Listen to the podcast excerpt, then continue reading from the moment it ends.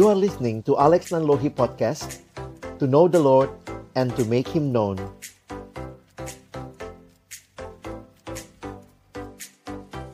Berkatilah baik hambamu yang menyampaikan firman. Setiap kami yang mendengar firman Tuhan Tolonglah kami semua Agar kami bukan hanya menjadi pendengar-pendengar firman yang setia Tapi mampukan kami dengan kuasa dari rohmu yang kudus. Kami dimampukan menjadi pelaku-pelaku firmanmu Di dalam hidup kami Di dalam masa muda kami Bersabdalah ya Tuhan kami anak-anakmu sedia mendengarnya Dalam satu nama yang kudus Nama yang berkuasa Nama Tuhan kami Yesus Kristus kami menyerahkan pemberitaan firman. Amin. Shalom, silakan duduk teman-teman. Sore hari ini kita akan sama-sama belajar firman Tuhan dalam kelanjutan kisah para rasul. Dan hari ini kita masuk kisah rasul 18 ayat 24 sampai kisah rasul 19 ayat 41. Ayatnya cukup panjang, karena itu saya minta teman-teman boleh memperhatikan terlebih dahulu ya. Nah, karena itu uh, sore hari ini saya mencoba membaginya ya. Bisa tolong next. Ini pembagian saya. Saya mengikuti satu buku yang ditulis oleh John Stott. Jadi silahkan teman-teman lihat pembagiannya, lihat judulnya. Hanya bagi dua Bagian pertama, Apolos mengunjungi Efesus. Nanti bagian kedua kita lihat Paulus di Efesus mulai dari kisah Rasul pasal yang ke-19 ayat 1 sampai 41. Oke? Sekarang saya kasih waktu teman-teman baca dalam hati sambil lihat ini ya. Jadi biar kalian tahu ini tentang apa, ini tentang apa. Silakan teman-teman baca dalam hati masing-masing ya, jangan hati temennya ya. Jadi silakan membaca pasal 18 ayat 24 sampai 19 ayat 1. Pastikan semua punya Alkitab cetak. Ya, biar mungkin bisa lebih gampang begitu ya. Baik, silakan teman-teman baca terlebih dahulu. Oke, saya harap teman-teman sudah bisa dapat gambarannya. Keindahan kita belajar seluruh kitab, kita akan membaca keseluruhannya ya. Jadi Perlahan-lahan kita maju dan kita akan melihat hari ini khusus kaitannya dengan Efesus ya. Jadi kalau teman-teman perhatikan apa yang terjadi di sini setelah Paulus dari Antioquia, kita tahu ya, Antioquia menjadi tempat Paulus memulai pelayanan misinya. Jadi kalau kalian perhatikan Antioquia itu jadi markasnya, ya. Setiap kali selesai pelayanan akan kembali ke Antioquia lagi. Nah, coba lihat sebentar itu di pasal yang ke-11. Biar coba teman-teman lihat uh, konteksnya sebentar. Lihat sebentar pasal yang ke 11 Nah, ini pertama kali kalau kalian perhatikan uh, Barnabas dan Saulus ke Antioquia Lalu kemudian perhatikan mulai pasal 12 ayat 24 Apa judulnya? Paulus dan Barnabas diutus Jadi siapa yang mengutus Paulus dan Barnabas? Gereja apa? Gereja anti Antioquia Makanya Paulus kalau pelayanan pasti mulai di Antioquia balik ke Antioquia. Nah, perhatikan perjalanan misi pertama. Mungkin saya harus ingetin teman-teman gitu ya. Um, saya lewatin dulu. Nih ya. Ada dua Antioquia pada waktu itu. Satu Antioquia di Syria, satu nanti ada Antioquia di Pisidia. Coba lihat, ini ada Antiok juga. Ini udah paling tajamnya kan? Sorry ya. Ya. Ini ada Antioquia di daerah sini. Ini Antioquia Pisidia namanya. Lalu ini Antioquia Syria. Oke. Paulus dan Barnabas diutus oleh gereja Antioquia Syria. Oke. Jadi perjalanan misi Paulus, kenapa kita bisa bilang Paulus pelayanan misinya tiga kali? Kisah Rasul mencatat tiga kali perjalanan misi Paulus karena dia selalu mulai dari Antioquia. Di mana mulainya? Pasal 12 ayat 24. Coba lihat ya. Pasal 12 ayat 24, mereka diutus dari Antioquia lalu sesudah itu ke mana? Lihat judulnya, makanya kalau kalian punya Alkitab cetak akan lebih cepat. Apa judulnya habis itu? Paulus dan Barnabas ke pulau Siprus. Di mana Siprus? Ini Siprus. Ya. Jadi dari Antioquia nyebrang ke Siprus. Ini kalau kalian baru ikut tahu-tahu udah ikut kisah Rasul 18 gitu ya. Nah, ini buat kalian yang sudah rajin datang dulu harusnya tahu. Awal saya bawain pengantar di sini saya bilang kalau mau belajar kisah Rasul selalu harus bawa peta. Makanya saya sarankan Alkitabnya cetak supaya ada petanya. Nah, lihat ya dari Antioquia ke Siprus. Nah, nama-namanya itu menarik tuh. Lihat ya. Misalnya uh,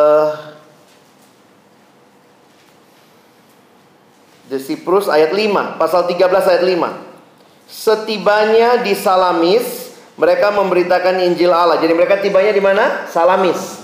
Lalu kemudian terus menjelajah seluruh pulau itu sampai ke Pafos. Ada ya?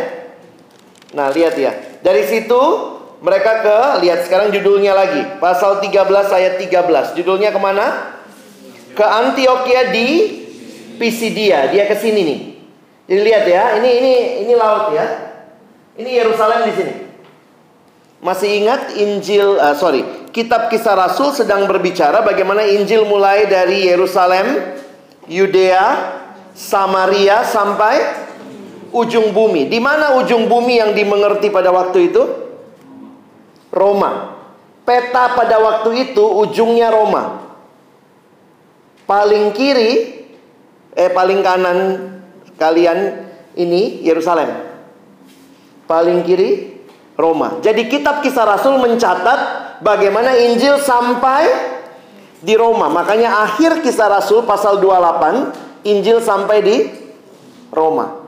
Jadi itu kisah ceritanya. Makanya ayat kunci kisah Rasul adalah kisah Rasul 1 ayat 8. Mulai dari Yerusalem, Yudea. Nah, kita lihat ya, salah satu yang Tuhan pakai membangun Injil atau membangun uh, gereja pada waktu itu yang Tuhan pakai adalah Rasul Paulus.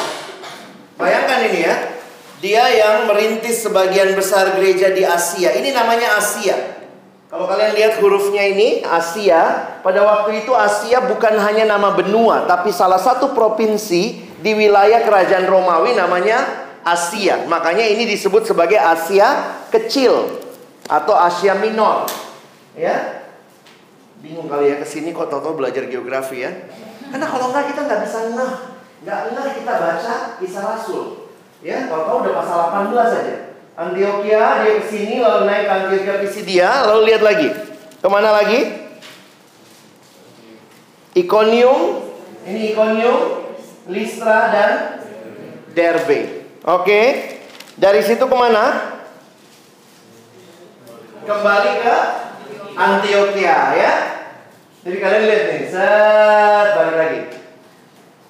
Ngapain? Mereka mendirikan jemaat. Terus kalian lagi gampangnya cepet ya. Ingat loh, waktu itu belum ada Air Asia teman-teman. Perjalanannya pasal 13, 14. Walaupun cuma dua pasal, tapi itu adalah dua tahun. Perjalanan misi pertama berlangsung kurang lebih dua tahun. Karena dia kan nggak, ini kan jalan kaki, naik perahu sampai sini, jalan gitu ya. Jadi ini bukan pelayanan yang cepat, dua tahun. Perjalanan misi pertama. Lalu kalau kalian perhatikan, balik ke Antioquia, terjadi sidang Yerusalem. Lalu memberi jawab kepada Antioquia, sekarang perhatikan pasal 16. Sebenarnya pasal 15 bagian akhir dulu ya. Pasal 15 ada satu judul sedih di situ. Perselisihan antara Paulus dan Barnabas. Jadi ternyata ada satu orang namanya Markus diajak dalam pelayanan pertama. Tiba-tiba di tengah jalan Markus tinggalin mereka.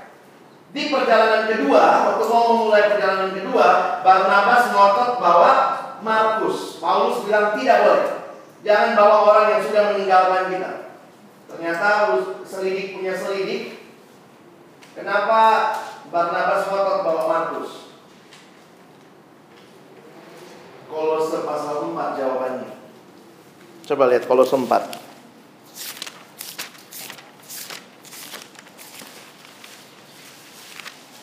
Coba cari dengan cepat bagian-bagian akhir. Ayo coba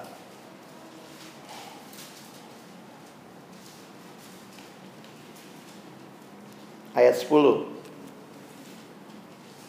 Siapa Markus? Kemenangan Barnabas. Kemenangan Barnabas. Jadi si Om ini kasih kesempatan kedua. Paulus bilang tidak boleh, tapi Paulus sportif ya.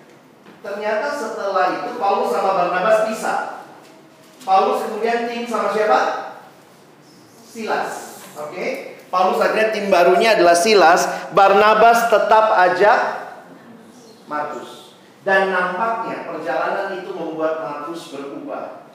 Akhirnya Paulus pun di akhir hidupnya merekomendasikan Markus. Bagi saya Paulus sportif ya. Kalau orang berubah ya dipakai lagi dalam pelayanan. Coba lihat 2 Timotius 4. 2 Timotius 4. Coba lihat lagi di ayat-ayat terakhir. Siapa yang Paulus suruh Timotius untuk jemput?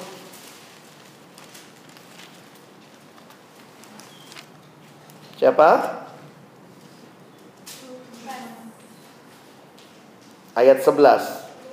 Hanya Lukas yang tinggal dengan aku. Lalu disuruh jemputlah. Siapa yang disuruh jemput Markus? Bukan Lukas. Ingat loh, suratnya buat siapa? Timotius. Jadi Timotius jemputlah Markus. Bawalah kemari karena pelayanannya penting bagiku. Jadi Paulus sportif, orang berubah diajak lagi pelayanan. Jadi bagi saya ini menarik ya. Paulus sama Barnabas berpisah itu salah satu sejarah sedih dalam pelayanan misi. Tapi mereka berpisah dan keduanya tetap melayani. Sekarang orang kalau misah ternyata yang satu nggak mau datang persekutuan lagi, udah saya nggak mau lagi pokoknya. Kelihatan sekali berbeda. Dua ini berpisah tapi mereka tetap melayani. Itu hal yang menarik. Lalu kemudian Paulus ke mana? Kalau kalian perhatikan Lihat sebentar pasal 15 ayat 36. Apa tujuan perjalanan misi mereka? Kisah Rasul 15 ayat 36. Yuk baca sama-sama satu dua ayat. Tetapi beberapa waktu kemudian berkatalah Paulus kepada Barnabas,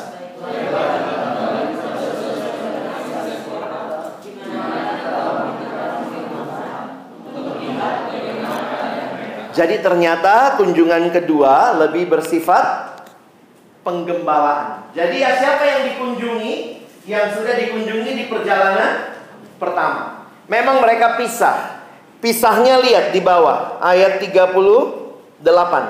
Tetapi Paulus dengan tegas berkata bahwa tidak baik membawa serta orang yang telah meninggalkan mereka di Pamfilia dan tidak mau turut bekerja sama dengan bersama-sama dengan mereka. Hal ini menimbulkan perselisihan paha uh, yang tajam sehingga mereka berpisah. Barnabas membawa Markus sertanya berlayar ke Siprus. Paulus ke mana? Paulus pilih Silas dan sesudah diserahkan saudara-saudaranya berangkatlah ia mengelilingi lihat Sili eh, Syria dan Kilikia. Kalau kalian ketemu uh, peta kayak gini, itu nama-nama yang hurufnya besar semua itu adalah nama provinsi. Makanya ini ada provinsi Syria, kelihatan nggak? S Y R I A. Lalu ini Silisia. Oke, jadi Paulus ke atas. Si Barnabas ke bawah. Kali ini dia mengunjungi kota apa? Ayo kita mulai lihat ya. Perjalanan misi kedua itu memang nggak kelihatan di bahasa Indonesia ya. Coba perhatikan sebentar di pasal 16 ayat yang pertama. Paulus datang juga ke Derbe dan Listra. Jadi di situ ada seorang murid bernama Timotius. Jadi Timotius diajak. Nampaknya Timotius bertobat dalam perjalanan misi Paulus yang pertama. di perjalanan misi kedua Timotius diajak join timnya Paulus. Makanya kalau baca kitab Filipi misalnya, surat Filipi pasal 1 ayat 1, coba lihat. Filipi 1 ayat 1. Nama siapa aja yang muncul di situ? Dari Paulus, Timotius dan Iya. Paulus Timotius hamba Kristus Yesus. Perhatikan 1 Tesalonika pasal 1 ayat 1. 1 Tesalonika 1 ayat 1. Dari Paulus, Silvanus dan siapa Silvanus? Silvanus adalah nama lain dari Silas. Loh, kenapa bisa? Karena sudah join. Pertama tadi Silas, yang kedua Timotius. Makanya kalian untuk mengerti surat Paulus harus kuasai kisah para rasul. Itu cara bacanya gitu ya. Nah, kita balik kisah Rasul 16. Makanya di kisah Rasul 16 Paulus menyeberang ke Makedonia. Perhatikan, ini Makedonia. Makedonia ini terpisah sama laut. Jadi kalau kita lihat Paulus dari sini, Iconium, Listra, Derbe, dia ke arah sini sampai di Troas. Di Troas dia dapat mimpi, dia nyebrang ke Makedonia. Di Makedonia ada kota apa? Filipi. Ya. Dari Filipi nanti dia turun ke Coba lihat pasal 17 ke mana? Tesa Lonika. Sesudah itu B Berea. Nah, ini masih Makedonia. Lalu turun ke daerah yang namanya Akhaya. Akhaya itu kotanya apa? Korintus, ya. Akhaya ini Korintus kan? Ini Akhaya. Korintus, Athena itu memang masuk Akhaya. Oke? Jadi hebat banget Paulus ya. Makanya waktu ditelusuri ini baru perjalanan misi kedua. Perjalanan misi Paulus waktu dihitung secara kilometer itu seperti seorang mengelilingi bumi tiga kali. Kita baru dari kampus ke Pemda jadi udah capek ya sejalannya. Belum kelilingi bumi ini tiga kali, gitu ya. Dan ini daerah-daerah yang Paulus uh, injili. Lalu kalau kalian perhatikan, kemudian Paulus kembali pasal 18 yang minggu lalu kalian pelajari. Paulus kembali ke Antioquia, ke markas besar ini lagi ya. Perjalanan misi kedua diperkirakan berapa tahun? Karena di perjalanan misi kedua Paulus nampaknya tinggal di Korintus selama satu setengah sampai dua tahun. Jadi perjalanan misi kedua itu kira-kira tiga tahunan. Jadi kalian bisa cek ya sejarah beda-beda gitu ya. Jadi perjalanan misi pertama hampir dua tahun, perjalanan misi kedua tiga tahunan begitu ya. Nah setelah balik dia merasa perlu lagi kunjungan. Mulailah perjalanan misi ketiga. Itulah kisah Rasul pasal 19. Jadi perjalanan misi ketiga ini akhirnya menurut catatan sejarah yang kita punya berakhir di Roma. Oke, akhirnya Paulus sampai juga ke Roma. Tapi dia sampai ke Roma sebagai tahanan. Itu hebatnya ya. Tuhan bisa menggunakan berbagai cara sampai Paulus sampai di Roma walaupun hanya sebagai tahanan. Nah, menurut cerita dari tahanan di Roma lah Paulus tulis surat-surat tadi. Surat Tesalonika, surat oh sorry Tesalonika agak beda ya uh, Filipi misalnya makanya itu dikenal di dalam teologi itu namanya surat-surat penjara karena Paulus bilang? Aku lagi dalam penjara. Loh penjara kok bisa bareng-bareng Silas bareng-bareng Timotius? Kenapa? Karena itu penjara rumah. Perhatikan akhir kisah Rasul. Kisah Rasul 28 ayat 30 dan 31 kisah Rasul 28 Teman-teman lihat dulu ya, kisah Rasul 28 ayat 11. Apa judulnya?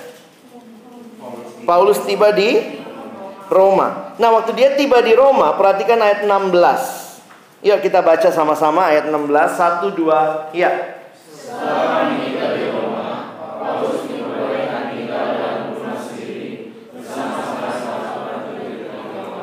Jangan pikir Paulus kaya banget, sewa bodyguard. Enggak, dia tahanan rumah. Makanya ada prajurit bersama dengan dia. Tapi karena tahanan rumah, perhatikan pasal 28 ayat 30 31 ya. Kita baca 1 2 ayat. Dan Paulus tinggal dua tahun penuh di rumah yang disewanya sendiri itu. Ia menerima semua orang yang datang kepadanya dengan terus terang dan tanpa rintangan apa-apa. Ia memberitakan kerajaan Allah dan mengajar tentang Kenapa bisa terima orang datang? Karena cuma tahanan rumah. Dan dia di tahanan rumah berapa tahun? Dua tahun. Nah, sehingga sesudah ini orang nanya, habis kisah Rasul, Paulus dilepaskan ya? Nampaknya Paulus dilepaskan. Sehingga para teolog mencoba merekonstruksi Nampaknya ada perjalanan misi yang ke empat. Jadi kisah Rasul cuma mencatat tiga perjalanan misi. Tapi kita lihat waktu dia keluar dari penjara Nampaknya dia masih pelayanan lagi. Dan waktu dia pelayanan itulah Kita lihat kemudian Paulus tulis surat 1 dan 2 Timotius dan Titus. Jadi beberapa orang mencoba merekonstruksi sehingga mengatakan Paulus ada empat perjalanan misi. Jadi kisah Rasul pasal 18 dan 19 yang kita baca hari ini adalah perjalanan misi Paulus yang ya. Nah, harap kalian bisa ngerti karena kita ini Bible study ya, kita mendalami. Jadi kita coba pahami sama-sama. Oke, sekarang ini jadi daerah tur, wisata ya. ini Turki. Ini Turki. Dan di Turki itu uh, daerah Asia kecil, Asia Minor, itu ada ini gereja yang dikirimi surat oleh Kristus di kitab Wahyu. Jadi ada gereja di sini nih ya semua nih gereja-gereja yang ada di daerah Asia kecil. Sekarang ini jadi objek wisata. Ada juga wisata rohani mengunjungi gereja-gereja yang ditulis surat oleh Kristus. Oke, sampai sini ada pertanyaan? Jangan bilang nggak ngerti bang, ulangi, pusing saya. Ini uh, pelajaran kita harus kuasai kisah Rasul karena bagi saya kalian apalagi kalau pengurus coba PA dalamin gitu ya lihat perjalanan dan bayangkan sekali lagi kan nggak ada AirAsia waktu itu nggak naik kuda juga. Paulus jalan kaki jadi itu perjalanan yang luar biasa. Nah kita sekarang bertemu dengan Apolos ya. Apolos mengunjungi Efesus. Apa yang bisa kita pelajari dari Apolos? Mari kita lihat sebentar ayat 24 sampai dengan ayat 28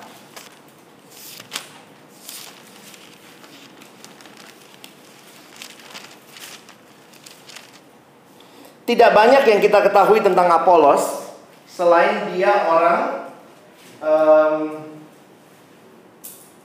orang Yahudi, seorang Yahudi bernama Apolos yang berasal dari Alexandria. Di mana Alexandria? Nah, di mana? Mesir, ya. Alexandria ada di Mesir. Salah satu komunitas Yahudi yang besar pada waktu itu adalah di Alexandria. Sorry ya, kalian mesti lihat peta lagi nih. Ini Alexandria. Apolos dari sini. Menarik juga orang melihat, nah, kenapa namanya Apolos? Kayaknya ada hubungan sama dewa Yunani atau apa gitu ya. Tapi mungkin juga sama lah kayak orang sekarang gitu ya. Anaknya namanya nama-nama ini. Walaupun orang Yahudi tapi e, memberi nama anak dalam kaitan umum ya. Dulu teman saya suka bercanda, ada teman namanya Apolos dulu. A berarti tidak, polos berarti polos. Apolos tidak polos. Itu bercanda kami gitu ya. Tapi uh, Apolos ini seorang yang terpelajar dan nampaknya kita bisa lihat beberapa hal tentang Apolos ya. Kalau kalian, uh, saya mau agak kekinian lah ya. Kalau kalian mau file lengkapnya, silahkan scan barcode. Ya. ini bukan untuk dapat ini ya. Kalau punya pulsa lebih, ayo scan barcode kalian bisa lihat tentang Apolos. Pertama dia seorang yang rindu belajar. Jadi kalau kalian perhatikan Apolos adalah seorang yang mau belajar dan dia orang yang menguasai kitab suci. Itu kita baca di ayat 24b. Ada ya? Ayat 24b yang berasal dari kelihatan nggak? Jangan sayang yang foto, itu yang difoto ya. Scan barcode. Gimana cara scan? HP biasa bisa langsung kayak mau foto, begitu diarahkan kelihatan nanti muncul webnya, gitu ya. Jadi kalian bisa coba. Nggak bisa? Kalau nggak bisa mungkin perusahaan masalah ya. Kita pakai data. Muncul nggak Yoses? Kejauhan. Nah. Bisa? Download uh, manual aja ya.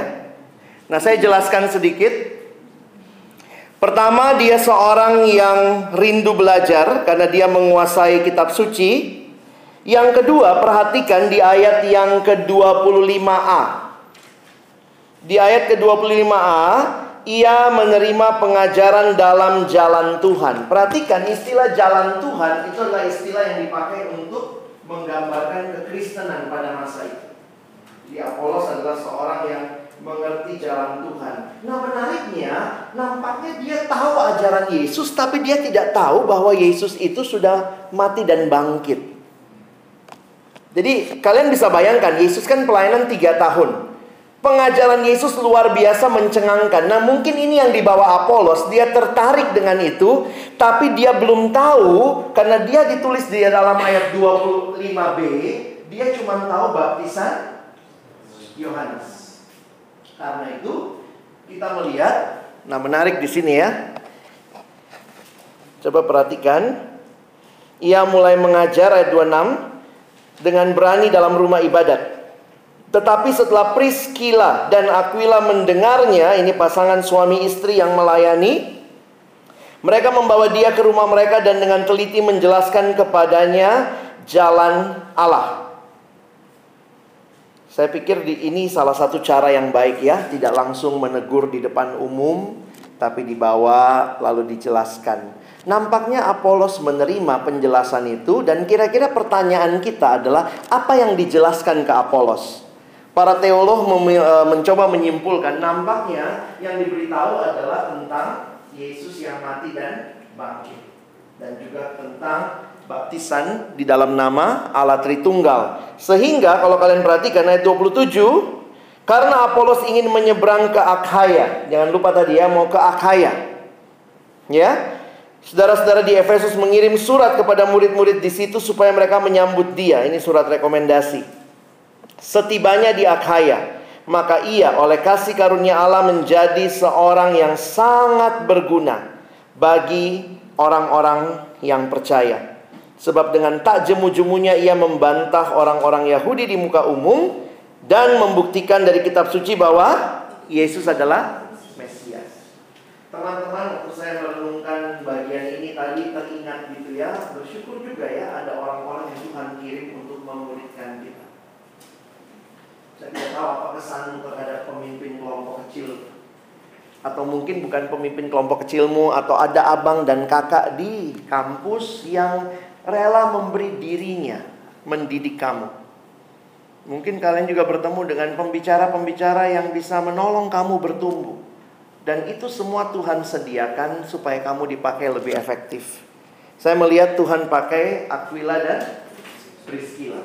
Dua orang suami istri pasang suami istri yang akhirnya dipakai bagi Apolos. Mungkinkah kakak kamu Apolos? Ya tidak polos gitu kakak kamu. Sehingga kalian mungkin harus menolong dia. Saya nggak kebayang ya, PKK saya itu nggak pernah kebayang saya jadi pembicara kali sekarang ya. Waktu dulu masih cungkring, kurus, kelompok kecil masih lari-larian, kalau lihat PKK muter gitu ya. Tapi dia setia membimbing saya. Uh, salah satu dulu saya sudah dilayani di siswa. Jadi abang udah berkobar di siswa, udah kenal Tuhan dalam pelayanan siswa. Lalu biasalah anak siswa sombong juga masuk kampus gitu. Uh, saya nggak mau ikut kelompok kecil dasar. Saya mau ikut kelompok kecil lanjutan. Karena memang saya merasa saya sudah lewatin bahan-bahan MHB, saya sudah selesai MHB waktu SMA. Jadi akhirnya saya bersyukur PKK saya uh, seorang yang rendah hati menolong orang yang sombong ini belajar lagi dan uh, saya bersyukur Tuhan pakai dia dia punya kecintaan yang luar biasa kepada firman Tuhan. Dia uh, salah satu yang terkenal sangat tekun ber-PA itu di Universitas Indonesia adalah Fakultas Teknik. Jadi kalau sudah dengar Fakultas Teknik UI, nah itu tuh uh, keluarnya itu FT ya, Fakultas Taurat katanya ya. Jadi kalau keluar dapat dua gelar ya, sarjana teknik dan sarjana Taurat kalau dia aktif gitu. Yang menarik PKK saya adalah seksi PA FTUI. Jadi kalian bisa bayangkan dia di fakultas yang sangat rindu ber-PA, sangat giat ber-PA, dia seksi PA-nya gitu. Karena di kampus saya, saya dari fisik UI tidak ada PKK cowok. Sehingga harus ada PKK yang diimpor dari fakultas lain untuk membimbing saya. Ya, saya bersyukur ya Tuhan pakai dia. Kalau kalian sedang dipakai Tuhan saat ini membimbing adik-adikmu, mungkin akak kamu agak-agak sombong juga kayak saya, merasa banyak tahu. Kalau kita ngomong apa selalu membantah gitu ya, sabar ya.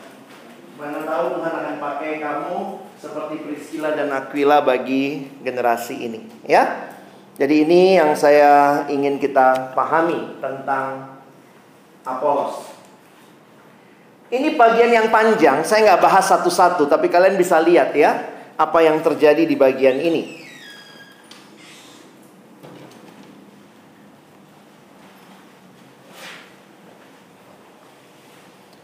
Sedikit pemahaman kenapa Efesus begitu sentral. Kenapa Paulus memilih tinggal di Efesus selama dua tahun? Dan kalian dengar tadi, coba lihat saya pasal 19. Coba lihat pasal 19 ayat yang ke-10. Coba baca sama-sama pasal 19 ayat yang ke-10. Satu, dua, iya.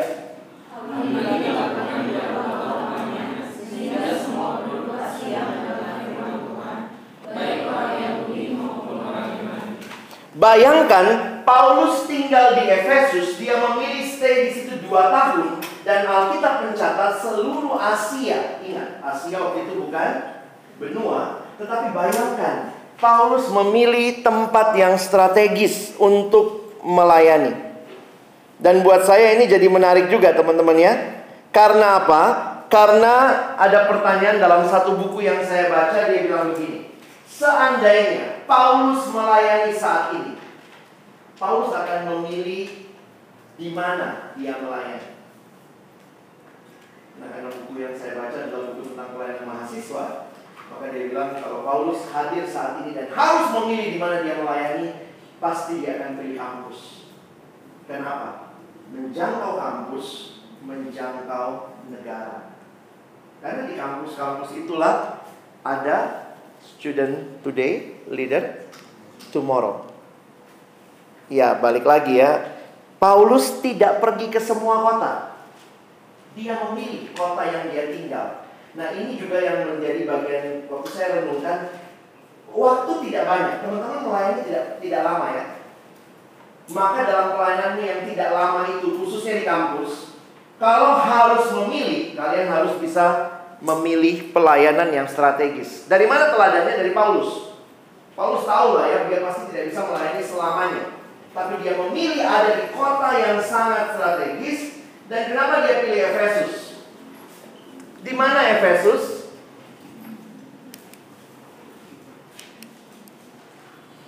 Kalau teman-teman perhatikan, ini menarik juga dari cara dia memilih ya. Dia memilih kota Efesus, kota yang penting di bagian Asia kecil, barat, sekarang Turki. Ini adalah kota pelabuhan. Ini kota pelabuhan di Sungai Keister dan dekat sama Laut Ege. Agency atau Laut Hitam. Kalau kalian perhatikan daerah laut, maka itu pasti banyak perdagangan. Makanya Paulus stay di situ. Pinter juga gitu ya. Bayangkan Paulus belum pernah ke Kolose. Tapi kolose di wilayah Asia itu mendengar Injil lewat pemberitaan Paulus. Coba lihat kolose 1 ayat 7.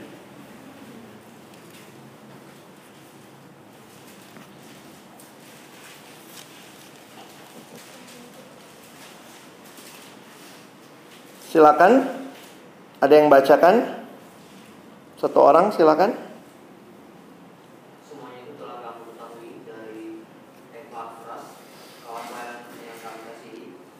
bagi kamu adalah pelayanan Kristus seperti itu.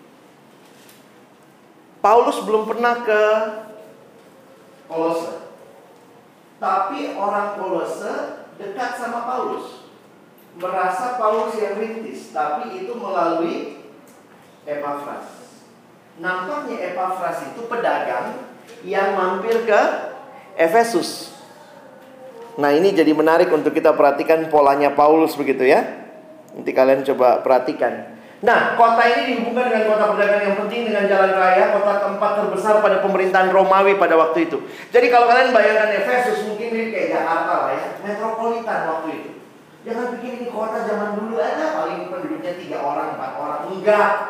Ini kota besar. Bayangkan ini penduduknya sekitar segini. Teman-teman bisa bayangkan 21 kita paling top berapa seat? 21 XX1 itu paling apa? 7 8 studio kali berapa ratus? 100 200 pada waktu itu Efesus punya teater isinya 25 ribu orang kalah 21 saya berkesempatan mengunjungi Efesus kira-kira 5-6 tahun lalu Jadi ini ini Efesus ya. Nah, kalau kalian perhatikan yang lebih jelas tadi. Ini Efesus. Jadi lihat ya, ini kota-kota yang lain. Jadi waktu orang mau berdagang pasti mampir ke Efesus. Nah, pada waktu itu kan belum ada jadwal kapal seketat sekarang. Maka jam segini berangkat, jam segini berangkat. Jadi orang bisa nunggu kapal berhari-hari bahkan berbulan-bulan.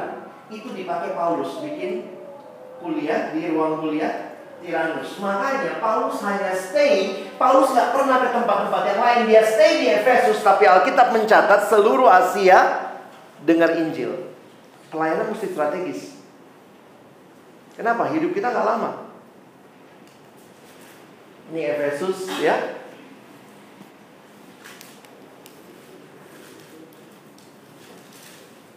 Kota perdagangan. Dia adalah kota yang punya pemujaan kepada Dewi Artemis. Dewi Artemis ini Dewi cinta. Kuilnya besar banget pada waktu itu. Bayangkan ya, ini lebarnya, ini panjangnya, ini tingginya. Jadi itu peradaban maju. Bahkan orang sampai sekarang masih bingung. Makanya termasuk salah satu keajaiban dunia karena bagaimana batunya itu satu kolom, jadi bukan disambung-sambung. Batu besar sekali, 46 meter ke atas eh, lebarnya, Terus ini panjangnya ke belakang begitu ya, peradaban yang maju. Ketika orang menggali kota Efesus, inilah sisa-sisa penggaliannya gitu ya. Ini jalan rayanya. Ini marmer teman-teman. Yang pasti sangat mengkilap waktu itu. Dia sedikit ada di atas bukit. Ini kolom-kolomnya masih kelihatan megah gitu ya. Kalau sampai kita ke sana sekarang masih bisa foto-foto lah ya. Pada waktu itu bayangkan tinggal di Efesus seperti itu. Jakarta aja jalannya nggak ada. Ini bukan paving block ya. Ini bayangan saya gile, kota kuno aja waktu zaman dulu begini. Makanya kota keempat terbesar pada waktu itu. Isinya 500 ribu orang. Teaternya 25 ribu tempat duduk. Ini jalan di sana. Ini reruntuhan kemungkinan kuilnya Ini teaternya. Jangan juga bayangkan teater 21 duduk kursi gitu ya. Teaternya begini. Tapi ini nih, ada kelihatan orang nggak sih situ ya? Ini orang kecil. Saya sama kakak saya nyoba. Saya, kakak saya di sini, saya paling atas. Itu akustiknya hebat banget. Yang di bawah ngomong halo terdengar di atas. Jadi itu memang akustik dibuat begitu. Makanya kita pikir kalau kita kan selalu di mana mic-nya? Dipasang nah, waktu itu nggak ada mic-mican. Maka sangat tergantung akustik kepada kondisi seperti ini. Jadi ini kotanya sebagian di sini ini ada keluar kota. Uh, ya jalan sih ya sedikit ke arah sini. Lalu kemudian nanti ada toilet umum. Pada waktu itu ada toilet umum ada perpustakaan jadi jangan kalian bayangkan kota modern sebenarnya hanya pengembangan dari apa yang ada dulu. Pemerintah dekat mana, penjaranya di mana, semua ada. Ya. Ini pandangannya dari atas. Nah, ini Dewi Artemis. Dewi Artemis ini sebenarnya ini rekonstruksinya yang diambil. Dewi Artemis adalah Dewi kesuburan. Itu yang terjadi ketika memang ya kalau kekristenan maju pasti ada ada profesi-profesi yang tutup. Ya. Bayangkan kalau Kristen maju banget gitu ya, pasti ya eh, tukang apa tukang judi tutup kali ya. Ketika kekristenan sangat berkembang pada tahun 1800-an terjadi yang namanya kebangunan rohani besar di Skotlandia. Pekerjaan yang kehilangan, jadi profesi yang kehilangan pekerjaan waktu itu adalah polisi. Polisi kenapa? Tidak ada orang berbuat jahat. Penjara kosong. Itu kesaksian ketika kekristenan di uh, Skotlandia pada waktu itu. Polisi nganggur, penjara kosong. Itu terjadi kebangunan rohani yang besar. Nah, waktu terjadi kebangunan rohani yang besar di zaman Paulus, yang terancam adalah pembuat kerajinan. Mereka tukang tembaga. Nah, saya cerita sedikit ya. Kenapa mereka terancam? Jadi sebenarnya kuil Dewi Artemis itu sangat agung, besar. Dia juga disebut sebagai Dewi Diana. Ini Dewi kesuburan. Ini yang disembah orang-orang pada waktu itu. Nah, apa yang mengerikan? Yang mengerikan adalah praktek penyembahannya. Bagaimana praktek penyembahan Dewi Diana? Karena ini Dewi kesuburan, maka prakteknya adalah ibadahnya itu adalah dengan maaf ya, dengan bersetubuh. Dan itu laki-laki yang pergi ibadah. Ini bisa bayangkan itu lagi banget ibadah gitu ya. Tapi memang ada aturannya. Bersetubuhnya itu di kuil Dewi Artemis disediakan pelacur. Jadi ada yang namanya temple prostitute atau bahasa Indonesia kalau para buku-buku teologi menerjemahkannya pelacur bakti. Jadi ada pelacur yang memang harus berbakti di kuil itu mereka adalah wanita-wanita yang akan disetubuhi oleh orang-orang yang datang beribadah. Bagaimana pola ibadahnya? Ketika pria itu sudah mau mencapai klimaks, maka pria itu harus membuang spermanya ke tanah. Itu adalah lambang kesuburan. Itu cara ibadahnya. Jadi kalian bisa bayangkan Orang-orang itu datang ke Efesus dari seluruh penjuru Karena mau mendapatkan kesuburan. Dan bagaimana cara penyembahannya? Ada ada bilik-bilik yang dibangun di sekitar tempat itu. Orang datang bersetubuh dan kemudian Sperma di, dibuang begitu ke tanah Dan itu akan menjadi lambang kesuburan. Nah Biasanya orang kalau pulang Mau bawa souvenir. Karena waktu itu kan mereka percaya jimat ya. Maka souvenirnya dibuat dari tembaga. Maka ada orang-orang tembaga, atau ada pengrajin tembaga yang membuat replika dari kuil atau dari patung Dewi Artemis. Bayangkan ketika makin banyak yang jadi Kristen, rugi dia kan? Mau jualan gimana? Makanya ketua asosiasi tembaga namanya Demetrius langsung bikin keributan. Apa alasannya? Nggak ada alasan lain selain uang. FPI benar. Kesel saya membaca ya. Jadi bukan masalah agama, bukan agamanya dia mah nggak peduli ya. Yang penting adalah duit. Karena ketika kekristenan berkembang dia kehilangan penghasilan. Jadi waktu saya merenungkan ini, patung Dewi Artemis ini dipercaya patung aslinya katanya adalah jatuh dari langit. Dan menurut para ahli sekarang ya, kalau zaman dulu kan mengakunya dari langit itu dewa ya. Kalau menurut para ahli kemungkinan adalah meteorit yang jatuh ya. Kikis, kikis, kikis, kikis jadi mirip kayak Dewi, maaf, dengan payudara yang banyak. Ini payudara. Kenapa? Karena Dewi kesuburan. Nah jadi nampaknya Demetrius bikin souvenir dari patungnya Dewi Diana. Nah patungnya ini ada di dalam kuil. Ini salah satu replika yang masih tersimpan di Museum of London kalau saya tidak salah ingat ya. Replikanya dari Dewi Diana atau Dewi Artemis. Jadi kalian bisa bayangkan Paulus melayani di kota seperti itu. Bayangkan kalau ada jemaat yang dulu mantan penyembah berhala yang biasa main sama pelacur-pelacur bakti. Kenapa? Itu bukan hal yang aneh, itulah ibadah pada waktu itu.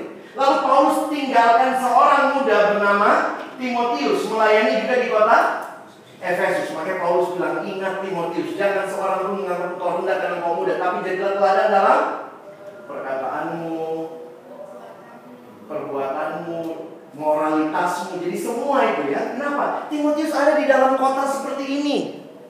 Sangat megah tapi sangat sibuk sama berhala.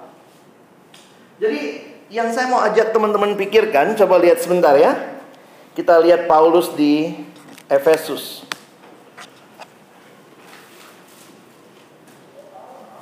Ketika Apolos masih di Korintus, Paulus, nah Korintus itu di Akhaya ya, tadi kan Apolos ke Akhaya, oke?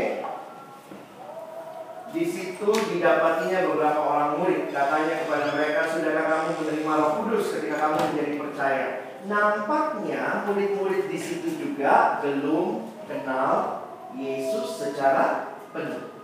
Mereka masih tahunya baptisan Yohanes. Makanya perhatikan di sini kelihatannya loh, kok mereka dibaptis lagi? Ya. Karena jawaban mereka, mereka menjawab belum. Bahkan kami belum pernah mendengar bahwa ada Roh Kudus. Lalu kata Paulus kepada mereka, kalau begitu dengan baptisan manakah kamu telah dibaptis? Jawab mereka dengan baptisan Yohanes.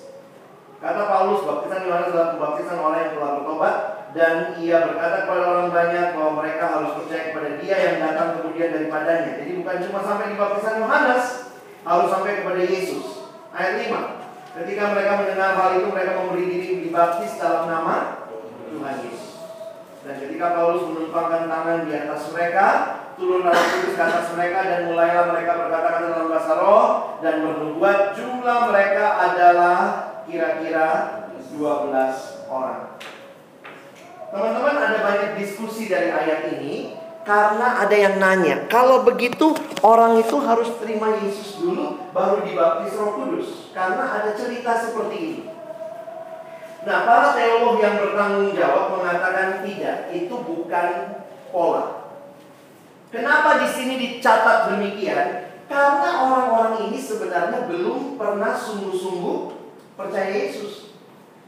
Sementara ini bukanlah jadi pola buat kita sekarang. Kita menghayati sesudah masa perjanjian baru, kita menghayati bahwa Roh Kudus sudah diberikan kepada orang yang percaya. Jadi buat kita sesuai kalau kalian baca MHB bab 1, terima Yesus berarti sudah terima Roh Kudus. Kalaupun di gerejamu masih membuat dua pemisahan, ada gereja-gereja tertentu. Oh, kau udah terima Yesus, sudah. Sudah baptis air, sudah. Sekarang mesti baptis roh kudus. Nah, banyak yang ambil ayat ini. Tapi setelah saya pelajari, maka saya harus katakan itu tidak tepat. Karena pengalaman kisah Rasul 19 adalah sebuah peristiwa yang unik. Kenapa yang unik? tidak bisa kita terapkan pada kita orang Kristen sekarang. Jadi kita Kristen terima Yesus baru kemudian dibaptis roh karena orang di kisah Rasul 19 belum sungguh-sungguh Kristen karena mereka masih hanya percaya baptisan Yohanes. Jadi nggak bisa kita bilang saya mau kayak kisah Rasul 19. Kisah Rasul 19 ceritanya lain. Oke, bisa dipahami ya? Lalu di mana bang ayat yang mengatakan terima Yesus sama dengan terima Roh Kudus? 1 Korintus 12 ayat 13. Ayat 3. 1 Korintus 12 ayat 3. Coba teman-teman baca. 1 2 iya. Karena itu aku mau meyakinkan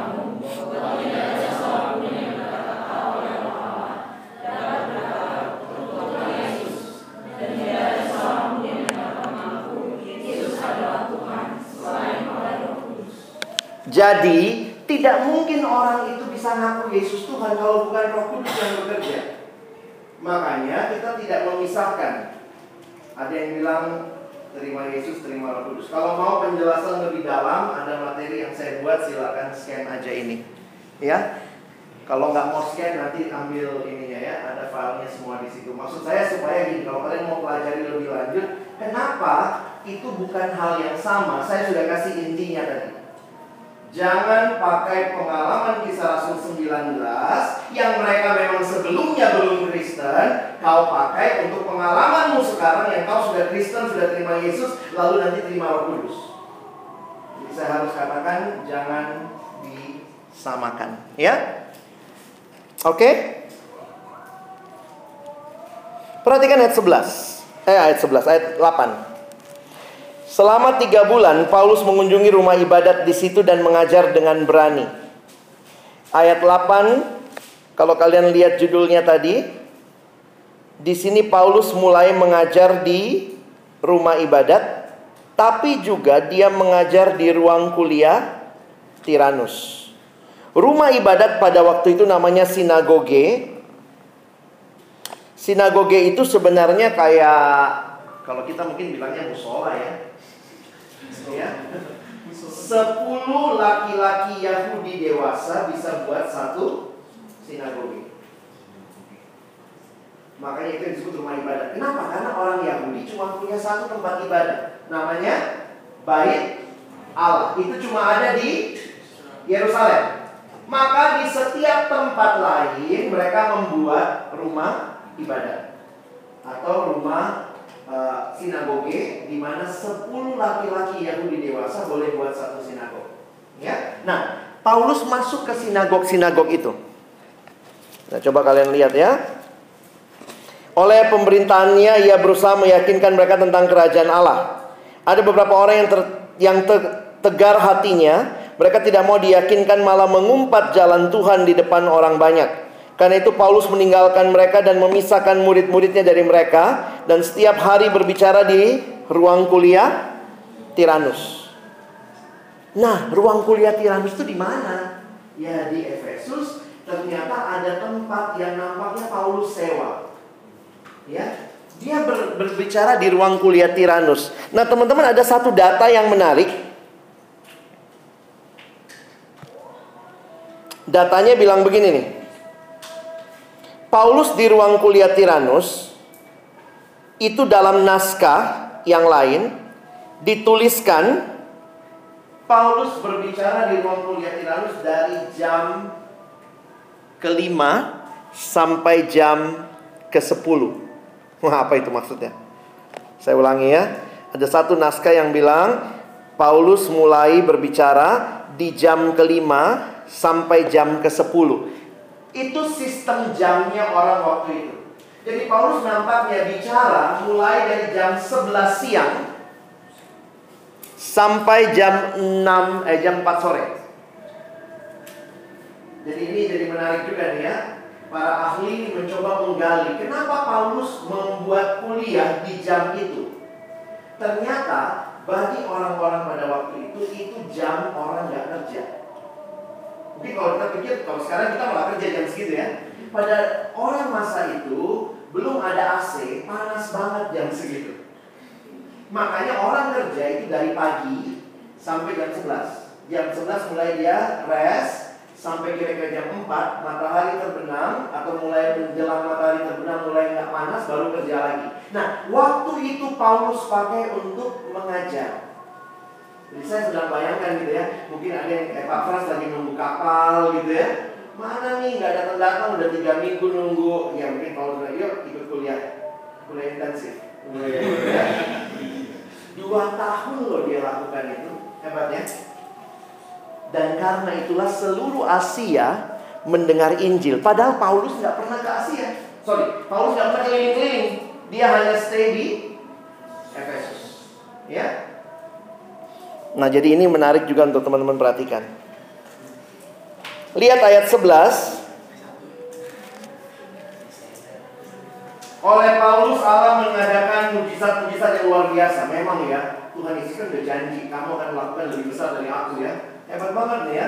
Bahkan orang-orang membawa sapu tangan atau kain yang pernah dipakai Paulus. Nah, kain di sini kemungkinan penutup kepala meletakkannya ke seorang sakit maka lenyaplah penyakit mereka dan keluarlah roh-roh jahat hebat ya ada yang mau sapu tangan saya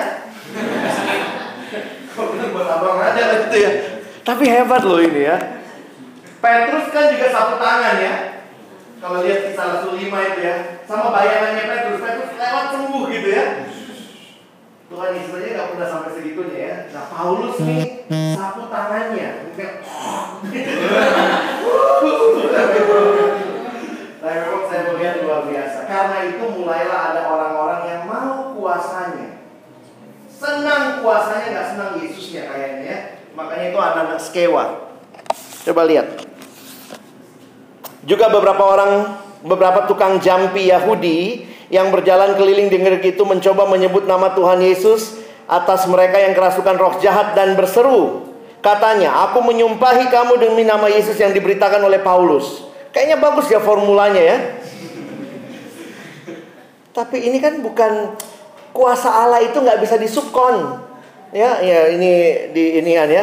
Uh, setan, setan hati-hati jangan main-main sama setan ya. Ayat 14. Mereka melakukan hal itu ialah tujuh mereka yang melakukan hal itu ialah tujuh orang dari anak seorang imam kepala Yahudi yang bernama Skewa. Tetapi roh jahat itu menjawab, Yesus aku kenal dan Paulus aku ketahui, tapi kamu siapakah kamu? Ini kalau kalau setan gituin kamu gimana tuh ya? Makanya saya melihat di sini bukan cuma bicara kamu percaya, kalau percaya pada Kristus, ingat Yakobus bilang apa? Setan-setan juga percaya. Setan kenal Yesus loh. Masalahnya adalah kamu sungguh-sungguh percaya, sungguh-sungguh berserah kepada Kristus. Jadi mereka senang lihat Paulus musir-musir, mereka mau coba juga. Ah, kami anak-anak sekewa. Ya udah demi nama Yesus yang dihotbai Paulus, gitu ya. Dia nggak melihat Yesus bagian dalam dirinya ya, dalam dirinya. Ngeri loh ya, ayat 16. Dan orang yang dirasuki roh jahat itu menerpa mereka dan menggagahi mereka diperkosa teman-teman. Ya, mereka semua tujuh lagi ya dan mengalahkannya sehingga mereka lari dari rumah orang itu dengan telanjang. Saya antara bacanya geli dan telanjang dan luka-luka gitu ya. Jangan main-main. Hal itu diketahui oleh penduduk Efesus baik Yahudi maupun Yunani maka ketakutanlah mereka semua dan dan makin masyurlah nama Tuhan Yesus. Banyak di antara mereka yang telah menjadi percaya datang dan mengaku di depan di muka umum bahwa mereka pernah turut melakukan perbuatan-perbuatan seperti itu. Oh, ternyata ini nyontok ya. Ini kan tren, trending topik waktu itu. Pinjam-pinjam nama Paulus. Banyak juga di antara mereka yang pernah melakukan sihir. Nah ini yang menarik, terjadi pertobatan. Mengumpulkan kitab-kitabnya, lalu membakarnya di depan mata semua orang. Nilai kitab-kitab itu ditaksir 50 ribu uang perak. Satu perak itu kerja satu hari. UMR itu. Berarti 50 ribu perak. Banyak sekali kerugian. Memang kalau mau ikut Yesus, apa pun kita tinggalkan. Asal Tuhan segalanya. Dengan jalan ini tersiarlah firman Tuhan dan makin berkuasa. Nah, bawahnya saya udah cerita tadi ya. Mulailah Demetrius. Sebenarnya ayat 21 22 Paulus punya niat sangat kuat ke Roma. Apa sih tujuan Paulus ke Roma? Saya pikir tidak lain tidak bukan adalah untuk menyampaikan firman Allah. Paulus ini orang yang sangat rindu Allah dimuliakan. Sampai-sampai dia berharap dia berjumpa dengan kaisar di Roma. Karena tahanan biasanya waktu itu kalau tahanan yang subversif sekali bayangkan ya, Paulus itu kayak tahanan yang ditolak. Di sini nggak ada salahnya. Ekstradisi lagi. Sini nggak ada salahnya. Kirim lagi. Nggak ada salahnya. Sampai orang udah males mengadili dia. Jadi akhirnya naik banding terus sampai ke kaisar. Nah dia berharap untuk ketemu kaisar dia mau PI ya. saya pikir nih pokoknya saya mau sampai ke Roma memberitakan Injil. Makanya kalian lihat dia ketemu pembesar-pembesar PI terus dia. Sampai Agripa bilang apa? Kisah Rasul 26. Gila kau Paulus. Hampir-hampir saya kau yakinkan aku jadi Kristen. ya, saya pikir ini luar biasa. Nah, perhatikan ayat 23 ke bawah. Pada kira-kira pada waktu itu timbullah huru hara besar mengenai jalan Tuhan. Sebab seorang bernama Demetrius, seorang tukang perak. Nah, tukang perak, tukang tembaga yang gulung tikar ya, yang membuat kuil-kuilan Dewi Artemis dari perak. Usahanya itu mendatangkan penghasilan yang tidak sedikit bagi tukang-tukangnya. Makanya saya bilang tadi namanya pemimpin serikat pekerja kali ya. Tolak Ahok.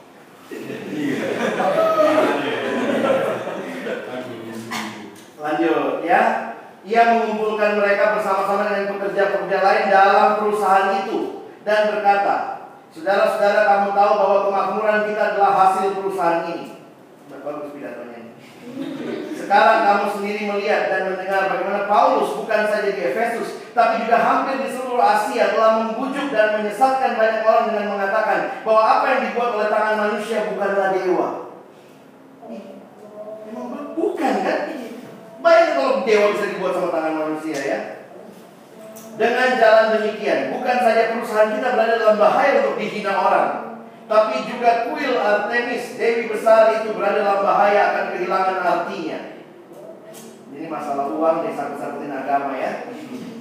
Dan Artemis sendiri, Artemis yang disembah di seluruh Asia, oleh seluruh Asia, seluruh dunia yang beradab akan kehilangan kebesarannya. Mendengar itu, meluaplah amarah mereka. Lalu mereka berteriak-teriak, katanya, Ayo, mau coba nggak? Besarlah Artemis Dewi orang Efesus. Berapa lama? Seluruh kota menjadi kacau, mereka ramai-ramai membanjiri gedung kesenian.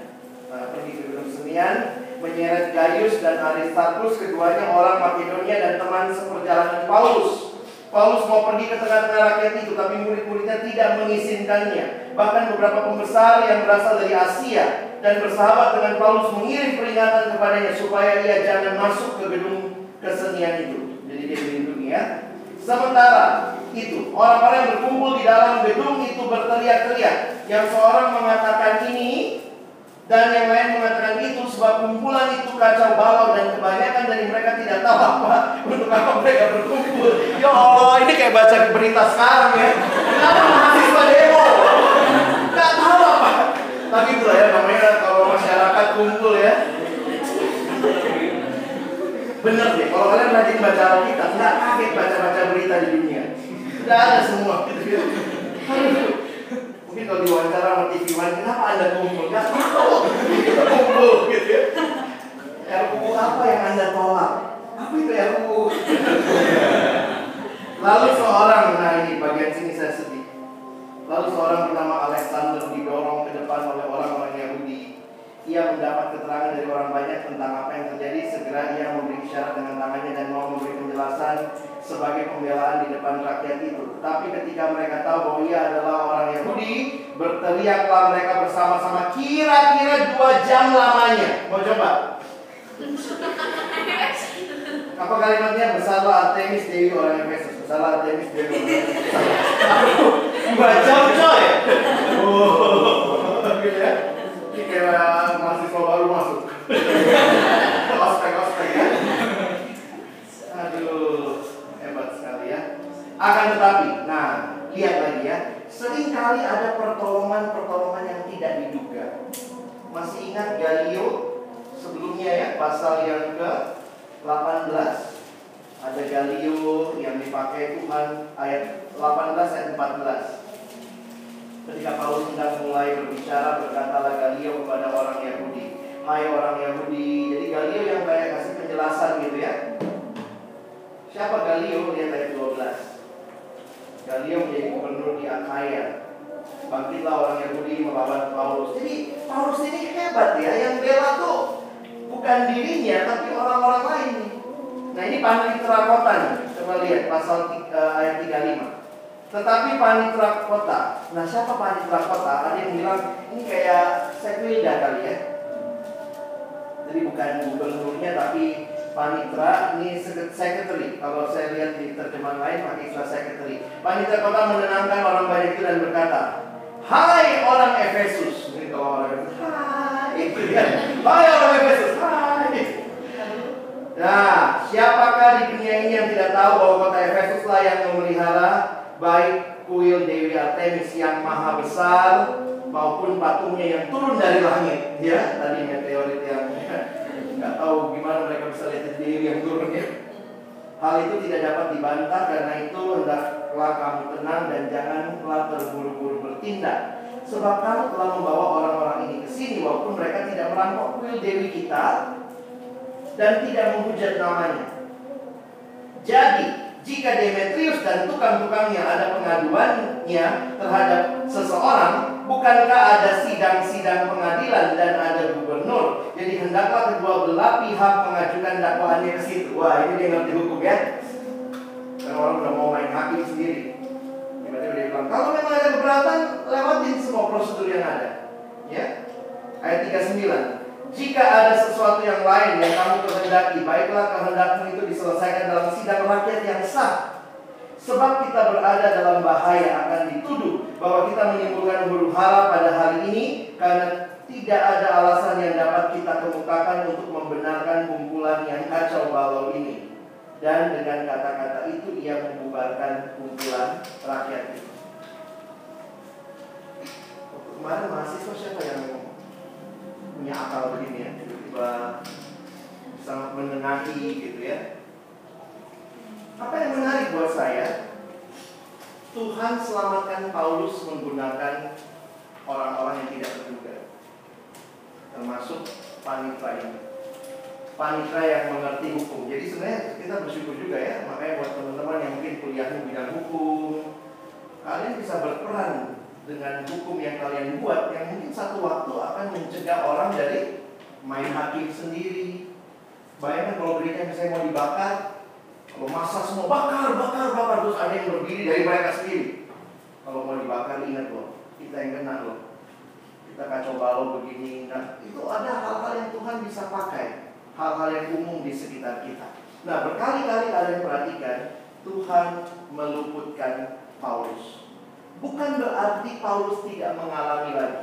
Tapi setiap kali pengalaman ini, kisah Rasul kayak mencatat bahwa ikut Tuhan sulit, tapi ada pertolongan. Dan dalam bagian ini kita tahu bahwa yang paling penting adalah kita setia sampai akhir. Jadi melalui perjalanan ke Efesus ini, saya harap teman-teman makin melihat bagaimana Tuhan pimpinnya. Paulus, dan nanti mulai ke depan kita nanti bisa lihat lagi dari Makedonia ke Troas, dari Troas ke Miletus, ketemu lagi uh, para penatua di Efesus nanti sampai selesai. Nah, saya harap pemahaman kita kalau kalian mau tahu lebih jauh sebenarnya tentang keributan di kota, uh, ada satu tafsiran yang bilang begini. Kitab kisah Rasul ini ditulis untuk apa? Atau pertama kali kita kisah Rasul ditulis untuk siapa? Masih ingat kan? Coba lihat kisah Rasul 1 ayat 1 Lupa lagi ya. Theo? Sopo iki Theophilus? Ternyata sama dengan nama yang ditulis di Lukas 1 ayat 1 Coba lihat, Lukas juga sama ya? Hai Theophilus yang mulia jadi ternyata Lukas sama kisah Rasul itu nyambung. Jilid pertama, makanya lihat kisah Rasul 1, Paulus eh, sorry, Lukas Lukas yang tulis ya Lukas bilang dalam bukuku yang pertama. Ada ya kisah Rasul 1 ayat 1 atau ayat 2 tuh. Hmm. Dalam bukuku yang pertama, aku menulis segala sesuatu yang diajarkan Yesus. Kira-kira Paul uh, Lukas ini menulis untuk Theophilus. Apa tujuannya? Ini kan jadi pertanyaan nih. Apakah dia iseng-iseng gak ada kerjaan? Tapi bikin surat ah? Bikin tulisan? Apalagi luar biasa ya. Lukas mencatat dari Yesus sebelum lahir sampai Yesus mati. Itu berapa tahun? 30 tahun ya. Jadi kitab kisah Rasul, eh sorry, kitab Injil Lukas itu mencatat sejarah 30 tahun. Makanya kalau kalian perhatikan salah satu Injil yang lumayan lengkap ceritanya Yesus itu Lukas. Karena Lukas melakukan survei. Coba lihat Lukas 1 itu ya, dia bilang apa? Bagaimana Lukas susun kitabnya? Hai Theophilus yang mulia. Banyak yang banyak orang telah berusaha menyusun suatu berita tentang peristiwa-peristiwa yang terjadi di antara kita. Seperti yang disampaikan pada kita oleh mereka yang dari semula adalah saksi mata dan pelayan firman. Karena itu, Setelah aku menyelidiki segala peristiwa itu dengan seksama dari asal mulanya, aku mengambil keputusan untuk membukukannya dengan teratur bagimu. Supaya engkau dapat mengetahui bahwa segala sesuatu yang diajarkan kepadamu sungguh benar. Jadi, saya membayangkan Lukas menyusun Injilnya itu bagaimana? Dia nampaknya mewawancara semua saksi mata. Makanya ada bagian-bagian yang nggak muncul di Injil lain. Salah satu yang diwawancara kemungkinan besar adalah yang masih hidup waktu itu Maria, ibunya Yesus. Misalnya, dari mana misalnya Lukas tulis kan? Cuma Lukas yang menulis. Lalu Maria menyimpan semua itu di dalam hatinya. Dari mana dia tahu? Dia wawancara Maria. Termasuk dia tanya, siapa yang datang duluan? Majus dulu karena Matius tulisnya majus dulu. Siapa yang datang duluan? Terus Maria bilang yang datang duluan gembala. Mungkin gitu kali ya Maria cerita. Karena ada kalimat di situ. Tapi Maria menyimpan segala sesuatu di dalam hatinya. Kok Lukas bisa tahu hati Maria? Ini tante Maria cerita. Ini loh hatiku waktu itu ya. Jadi Lukas yang menulis kitab Injilnya pakai metode riset. Dia riset gitu ya. Nah, pertanyaannya, supaya apa? Apa yang dia mau? Kalau kalian lihat ayat 4 tadi, apa tujuannya? Ayat 5. Eh, ayat 5, ayat supaya kamu tahu itu sungguh benar. Nah, makanya ada yang bilang begini, perhatikan Theophilus bisa jadi adalah orang Roma. Bukan orang Yahudi, dia orang Yunani yang mungkin adalah pegawai Romawi. Sehingga kalau kalian perhatikan cara Lukas mencatat, Lukas nampaknya mencatat bahwa sebenarnya Paulus itu tidak ada masalah sama orang Romawi. Nangkep nggak? Kitab Kisah Rasul dituliskan oleh Lukas juga punya kepentingan pembelaan atau yang disebut apologia. Karena Begitu kalian perhatikan ceritanya, setiap kali ceritanya orang Romawinya bilang apa? Kami tidak menemukan kesalahan. Selalu kami tidak menemukan kesalahan, tapi terus dia dimasukkan dalam penjara, ditahan. Nah itu juga yang kalian bisa lihat nanti muncul percakapan Yesus di hadapan Pilatus versinya Lukas. Lukas juga mencatat kami tidak menemukan apa yang salah sampai Pilatus cuci tangan. Jadi kitab ini coba sekarang saya mau tanya. Kisah Rasul itu mencatat sejarah berapa tahun? Kalau tadi Lukas mencatat dari Yesus lahir sampai Yesus naik ke surga. Ini berapa tahun? 30 tahun. Lukas nyatat kisah Rasul. Mulai dari mana? Kisah Rasul 1, Yesus terangkat ke surga. Anggaplah itu tahun 30. Kisah Rasul 28 itu Injil sampai di Roma. Tahun berapa? Enggak ada di situ ya, kalian cari. Kemungkinan akhir kisah Rasul itu kira-kira tahun 56 57. Tapi jangan lupa, di akhir kisah Rasul ditulis lagi apa tadi? Masih tinggal di rumah yang disewanya selama 2 tahun. Jadi kira-kira kalau 56 tambah 2 tahun berarti Lukas mulai nulis 58. 58 kurang 30. Jadi ada kemungkinan kitab kisah Rasul juga itu kitab yang mengisahkan peristiwa selama 30 tahun. Jadi 30 tahun pertama Yesus, 30 tahun kedua sejarah gereja. Lukas ini hebat ya. Dia historian menulis sejarah 60-an tahun. Metodenya apa? Riset. Dia riset, dia wawancara. Dan waktu dia tulis kitab kisah Rasul, perhatikan cara menulisnya nampaknya juga mau memberikan pembelaan kepada Theophilus. Jadi kira-kira gini ya, kalau Theophilus baca ceritanya, Theophilus bisa sadar, ya ampun, Paulus itu korban orang Yahudi. Yang nggak suka sama Paulus Yahudi. Romawi itu cuma dipakai untuk menghukum karena orang Yahudi waktu itu di bawah penjajahan Roma. Mereka tidak boleh langsung menghukum. Termasuk Yesus mati. Siapa yang hukum Yesus mati? Kita bilangnya Romawi karena disalib. Tapi yang mau Yesus mati siapa? Orang Yahudi. Tapi tidak bisa membunuh mereka karena mereka di bawah penjajahan Romawi, hukumnya Romawi. Maka mereka mesti lewatin pengadilan, mengajukan Yesus. Naik terus sampai di atas. Pilatus bilang, saya nggak ketemu kesalahan lu gila pada. Matikan dia. Saya nggak punya. Makanya Pilatus cuci tangan. Darahnya punya ya, tanggungannya. Jadi kalau baca Injil Lukas, kita bisa ngerti.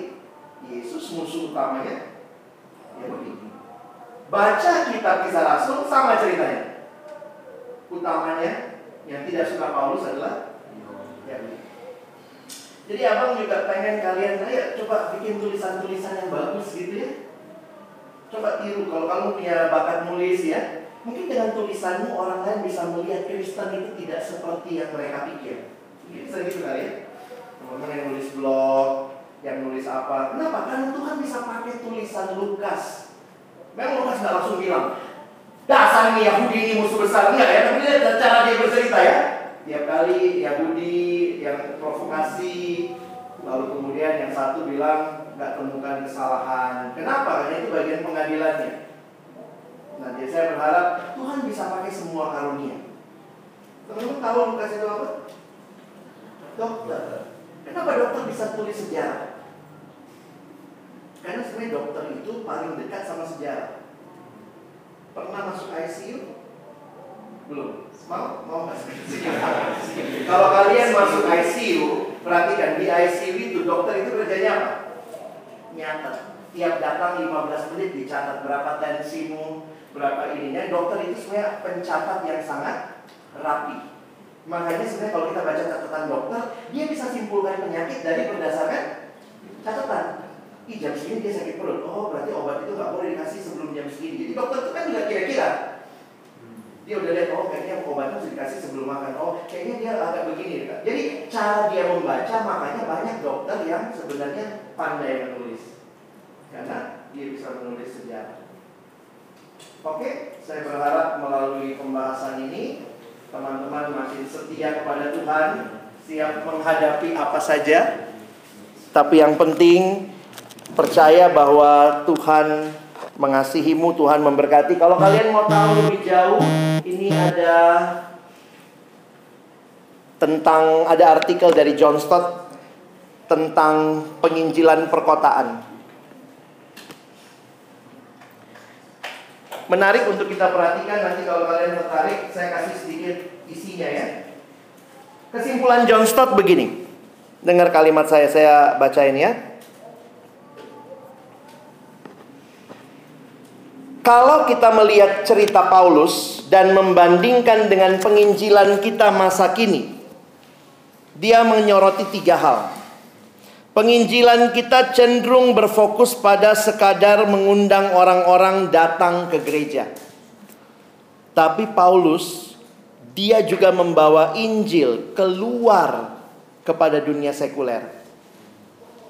Uh, ingat ya, ketika ditolak di rumah ibadat, baru Paulus keluar ke umum.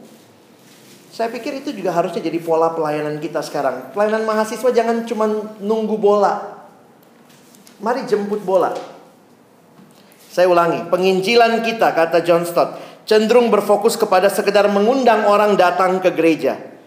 Paulus justru membawa Injil keluar ke dunia sekuler.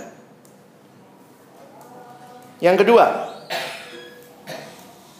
penginjilan kita cenderung hanya emosional untuk membuat orang mengambil keputusan tanpa pemahaman yang cukup. Paulus dia benar-benar mengajar, berdebat dan mencoba mempengaruhi. Jadi kalau kalian lihat salah satu istilah yang dipakai ialah dialogomai, dia berdialog. Teman-teman kadang-kadang sekarang ini yang kita lakukan yang penting KKR. Saya pernah KKR juga terus kemudian ada pengurusnya yang bilang, "Bang, nanti lampunya dimatikan pas kapan?" Loh, kenapa dimatikan lampu, Dek? Iya, biar lebih seram suasananya. Nanti biar banyak yang terima Yesus, kayaknya begitu ya. Jadi nanti kalau abang pas ngomong apa, mati lampu katanya. Saya bilang nggak begitulah. Kadang-kadang kita sekarang fokusnya penginjilan itu yang penting emosi. Orang datang nangis-nangis terima Yesus. Siap nggak kita memberitakan Injil dengan dialog? Dengan meladeni pertanyaan orang, membawa mereka pakai otak, bukan cuma pakai perasaan, ya. Yang kedua, penginjilan kita membujuk emosi. Seringkali cenderung hanya emosional, membujuk emosi untuk membuat keputusan tanpa pemahaman mendasar yang cukup. Yang ketiga, nah ini yang sangat kena sih bagi saya ya penginjilan kita kadang dangkal, hanya pertemuan singkat dan mengharapkan hasil yang cepat. Apa yang Paulus lakukan?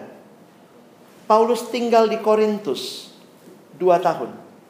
Paulus tinggal di Efesus lima tahun. Setia menaburkan benih Injil dan menuai pada waktunya. Kita maunya cepat, tidak beri diri, tidak serius, tidak setia, tapi mau hasil yang banyak. Saya pikir ini harus jadi perenungan kita ya. Penginjilan bukan hanya menunggu, tapi datang ke sana. Penginjilan bukan hanya emosi, tapi siapkan hal-hal yang mendasar. Pahami Injil dengan benar. Penginjilan bukan hanya pertemuan-pertemuan yang singkat, tapi beri diri Makanya saya pikir salah satu yang sangat baik kita lakukan adalah kelompok kecil. Dengan kelompok kecil kita bisa dengar apa yang mereka mau tanyakan. Kadang-kadang kan kalau kita KKR, saya sering diundang KKR ya.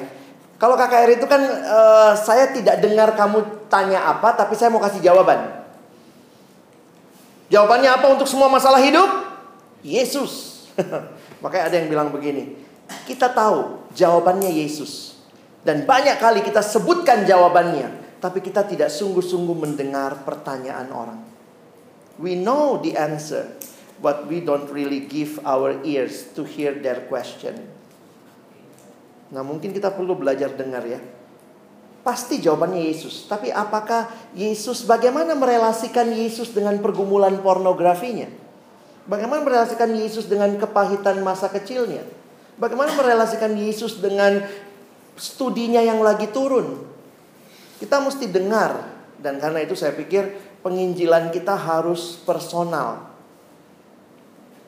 Saya bisa KKR, orang terima Yesus selesai, tapi sesudah itu siapa yang follow up? Siapa yang tolong mereka bertumbuh? Ya. Ketika kita belajar Paulus dari mulai dari Filipi itu, Filipi, Tesalonika, Athena, Korintus, Efesus, saya lihat, kalau kita lihat kan satu pasal, oh Paulus di kota itu, maka seluruh Asia dengar Injil. Ya ampun, dia tinggal dua tahunan. Di dalam bagian lain disebut tiga tahun. Makanya kita wrap up. Paulus tinggal tiga tahun di Efesus. Korintus tinggal dua tahun.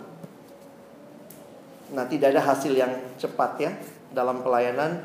Mari belajar menabur. Al kalimat Alkitab orang yang menabur dengan mencucurkan air mata akan pulang dengan sorak-sorai. Kita sih pengennya Tuhan boleh nggak menaburnya nggak pakai air mata, terus pulangnya sorak-sorai juga gitu ya.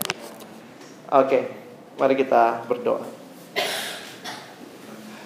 Bapak terima kasih untuk setiap perenungan yang boleh kau izinkan kami nikmati hari ini dari apa yang terjadi di pelayanan Paulus di Efesus. Terima kasih di kota besar seperti itu Injil hadir Injil memberikan alternatif kehidupan yang baru bagi orang-orang yang ada di Efesus. Tuhan kami sadar, termasuk di kota besar seperti Jakarta kami hadir, pelayanan kampus kami hadir untuk membawa orang kenal Tuhan. Dan kami berdoa, biarlah sungguh-sungguh ya Tuhan ada pembaharuan, ada hidup yang diubahkan. Dan pada akhirnya kami boleh menjadi orang-orang yang membawa berita sukacita itu di tengah-tengah dunia ini. Mungkin kami harus lebih setia, lebih sabar, lebih tekun supaya boleh melihat hasil yang indah di dalam anugerah Tuhan. Sekali lagi terima kasih buat kesempatan belajar firman-Mu. Tolong kami, bukan cuma jadi pendengar firman, jadikan kami pelaku-pelaku firman-Mu. Dalam nama Yesus kami berdoa. Amin.